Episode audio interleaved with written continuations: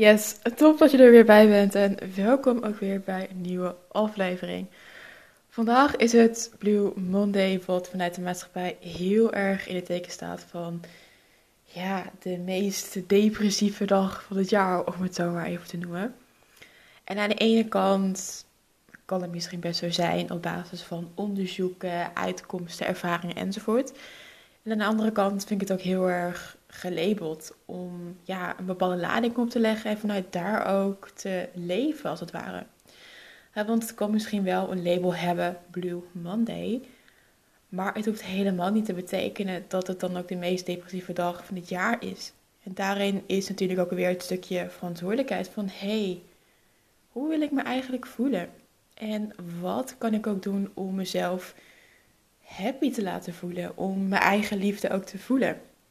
En op het moment dat je nu wel in een depressie zit, in een burn-out of op een ander vlak niet lekker in je vel, dan is dat oké. Dan mag dat er zijn. Maar daar is niet een Blue Monday voor. Want dan leg je er juist de focus op, terwijl er ook in elke dag een lichtpuntje zit. Hoe je je ook voelt. En ik ben er ook van overtuigd dat daar ook weer een stukje liefde voor nodig is. Liefde voor je eigen proces. Liefde voor je eigen angsten, voor je vuilkuilen, voor je twijfels, onzekerheden. Maar vooral ook de liefde voor jezelf. Dat je vanuit die liefde ook de stappen kan, kan gaan zetten die voor jou belangrijk zijn. Alright, verder hoop ik dat jij een heel fijn weekend hebt gehad. Waarin je je eigen rust hebt genomen, tijd ook voor jezelf hebt gehad. En mocht dit niet zo zijn, om wat voor reden dan ook, moedig ik je aan om vandaag toch even in ieder geval 10 minuutjes voor jezelf te gaan pakken. Niet omdat het moet, maar om met aandacht en liefde aan jezelf te geven. Want oh, ik heb lange tijd gedacht dat dit niet nodig was. Ik was er heilig van overtuigd dat er vanzelf een dag zou komen dat ik van mezelf en van mijn lichaam zou gaan houden. Tja, wat ik deed was mijn kop in het zand steken en eigenlijk ook tegen beter weten in. En ken je dat, dat je huppelen door het leven gaat en dan ineens in een plas stapt? Niet letterlijk, maar figuurlijk. Je wordt je ineens bewust van dingen over jezelf, bepaalde patronen van jezelf of misschien ook op bepaalde gewoontes. Waardoor je gefocust juist op dat stuk bent en het ook overal in terugziet. En je denkt het goed te doen, maar hup, nee, ineens word je voor je gevoel teruggefloten. Ik had het afgelopen week met boksen. Ik vind dit echt zo enorm tof om te doen. Lekker slaan, al mijn ja, gevoel eruit en ja, in een andere wereld even. Totdat ik bewust werd van mezelf. Van alle gedachten die ik heb en ook dat wat ik op dat moment dacht. Ik weet dat mijn hoofd altijd aanstaat, dat er altijd gedachten zijn. En dat werd ook nog eens duidelijk toen ik aan het boksen was. Ik zat volledig in mijn hoofd en niet in mijn lichaam. Waardoor ik onrustig was en ook te laat reageerde. Ik voelde niet, maar ik was continu aan het denken. Ik wilde mijn slagen te veel controleren in plaats van dat ik mezelf overgaf. Omdat ik het ook zo graag goed wilde doen, zo graag het wilde kunnen. En daardoor ook de essentie verloor. Namelijk voelen en in het moment zijn. En wanneer je in het moment bent, ben je niet bezig met het verleden of met de toekomst. Je bent in het nu, letterlijk ook dit moment. En dat is ook alles wat je hebt. Want wanneer je in het verleden zit, ben je iets bezig met wat in het verleden is gebeurd. En dat kun je niet veranderen. En als je in de toekomst zit, ja, wie weet wat er dan gaat gebeuren? Ik niet en jij waarschijnlijk ook niet. En doe even dit gedachte-experiment met jezelf. Want wat zou er gebeuren wanneer jij continu met je hoofd bij dingen in het verleden zit? Ga er maar vanuit dat je frustratie gaat ervaren of stress. Omdat je dingen gaat overdenken, jezelf gaat bekritiseren. Om de dingen die je gedaan hebt of die je gezegd hebt. Het verleden kun je niet veranderen. Dus wat schiet je er dan mee op? En wat zou er gebeuren wanneer jij continu met je hoofd in de toekomst zit? Situaties gaat uitdenken, situaties gaat proberen te voorspellen. de reacties van jezelf en van anderen voorspellen en inbeelden. Tja, ik vraag me af in hoeverre jij hier blij van wordt. Vaak is het resultaat hiervan piekeren. Je maakt je druk om dingen die zijn gebeurd of om dingen die eventueel of mogelijk gaan gebeuren, waar je niet eens zekerheid van hebt. Dus verklaar mij met een goede reden waarom jij energie gaat geven aan dit gedrag. Want in de end levert het jou geen positieve voordelen op. En ja, ik snap dat je kan afdwalen met je gedachten en bezig ook kan zijn met iets vervelends wat er is gebeurd. Of met iets wat je bijvoorbeeld volgende week gaat doen. Prima. Wees er dan alert op in hoeverre je jezelf laat gaan en het invloed laat hebben. Je mag erover nadenken, maar roep jezelf ook een halt toe wanneer het gaat escaleren. Want daar ligt jouw kracht. Daar ligt jouw verantwoordelijkheid.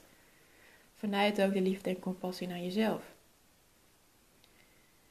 Hoe kom je nou meer in het moment? En dat is ook een vraag die ik heel vaak krijg vanuit coaching. En ik ga een aantal uh, punten bij langs. En het eerste is dat er altijd een filter zit in jouw brein. En dat wordt ook wel het Reticular Activating System genoemd. En het systeem is een systeem dat werkt als een soort filter voor jouw werkelijkheid. Je hebt vast wel eens iets nieuws gekocht. Uh, laten we zeggen een auto.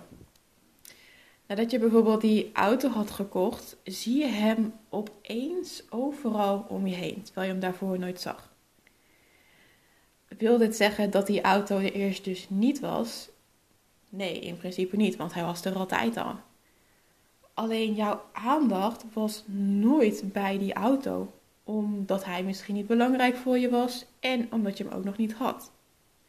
En nu je in één keer zelf die auto hebt, zie je hem valt hij ook overal op. En datzelfde is ook wanneer je een persoon kent. Wanneer je iemand nieuw hebt leren kennen, zie je hem waarschijnlijk ook vaker, puur omdat die persoon bekend voor je is geworden. Het is dus een soort van zoekmachine in je hersenen. Het is een filter waar alle informatie doorheen gaat. Op het moment dat je een zoekopdracht geeft aan jouw Reticular Activating System, gaat het op zoek naar mogelijke oplossingen, mogelijke antwoorden. Waardoor het een soort netwerk is van hersencellen, welke jou ook kan helpen om je doelen te bereiken. Om bezig te zijn met dat wat voor jou belangrijk is. Alles waar je namelijk je aandacht op legt, trek je door dat Reticular Activating System als vanzelf naar je toe. Op het moment dat jij bijvoorbeeld je doelen gaat beschrijven, dan geef je die doelen aandacht. En daarmee activeer je ook het systeem. Het is dus een soort filter uh, wat dus ook laat zien waar jouw aandacht op ligt. En dat komt ook weer door alle patronen die jij gedurende het leven hebt geleerd, door de overtuigingen die je hebt, door de emoties die je hebt gevoeld, door de mensen om je heen.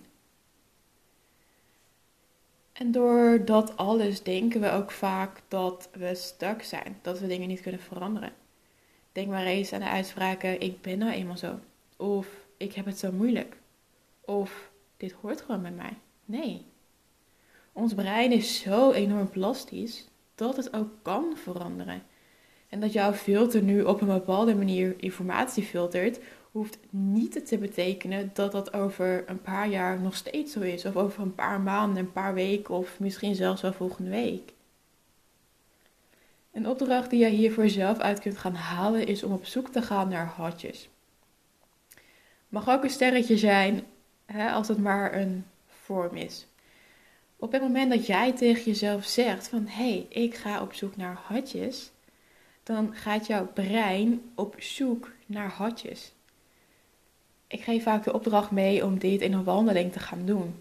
ga maar wandelen, ga maar op zoek naar hartjes. Want doordat je dan de focus daarop hebt gelegd, gaat jouw brein ook op zoek naar mogelijkheden om die hartjes te zien. Op die manier kun je jezelf ook bewijzen dat jij je eigen filter kunt beïnvloeden. En uiteindelijk ook kunt veranderen. En dat is super krachtig. Een tweede manier is ook een stukje mindfulness. Mindfulness is letterlijk in het moment zijn, bewust zijn van alles om je heen.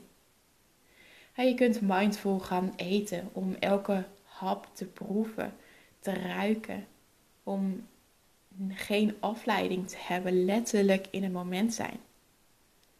Maar je kunt ook mindful gaan wandelen, voelen hoe je stap voor stap vooruit komt. Wat, wat er gebeurt in de omgeving, wat je misschien ruikt, wat je hoort. Door daar de focus op te leggen, ga je je zintuigen gebruiken. Waardoor je ook nog meer in het moment wordt getrokken.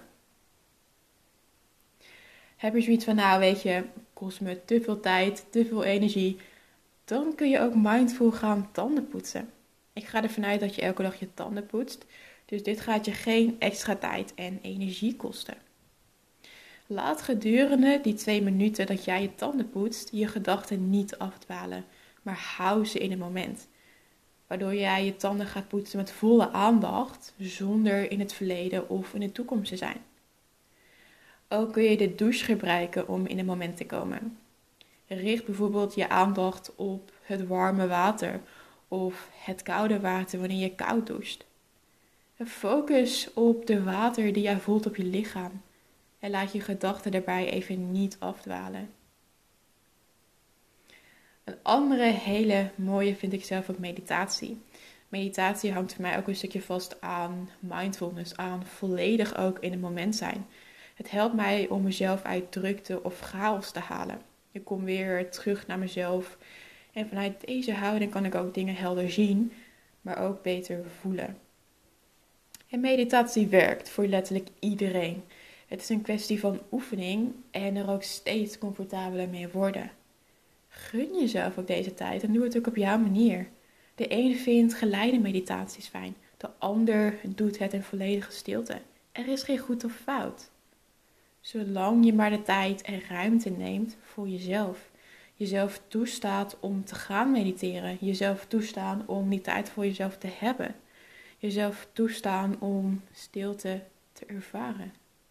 Want juist die stilte, die willen we vermijden, want dat voelt spannend. Want dat is letterlijk het moment dat we onszelf gaan aankijken.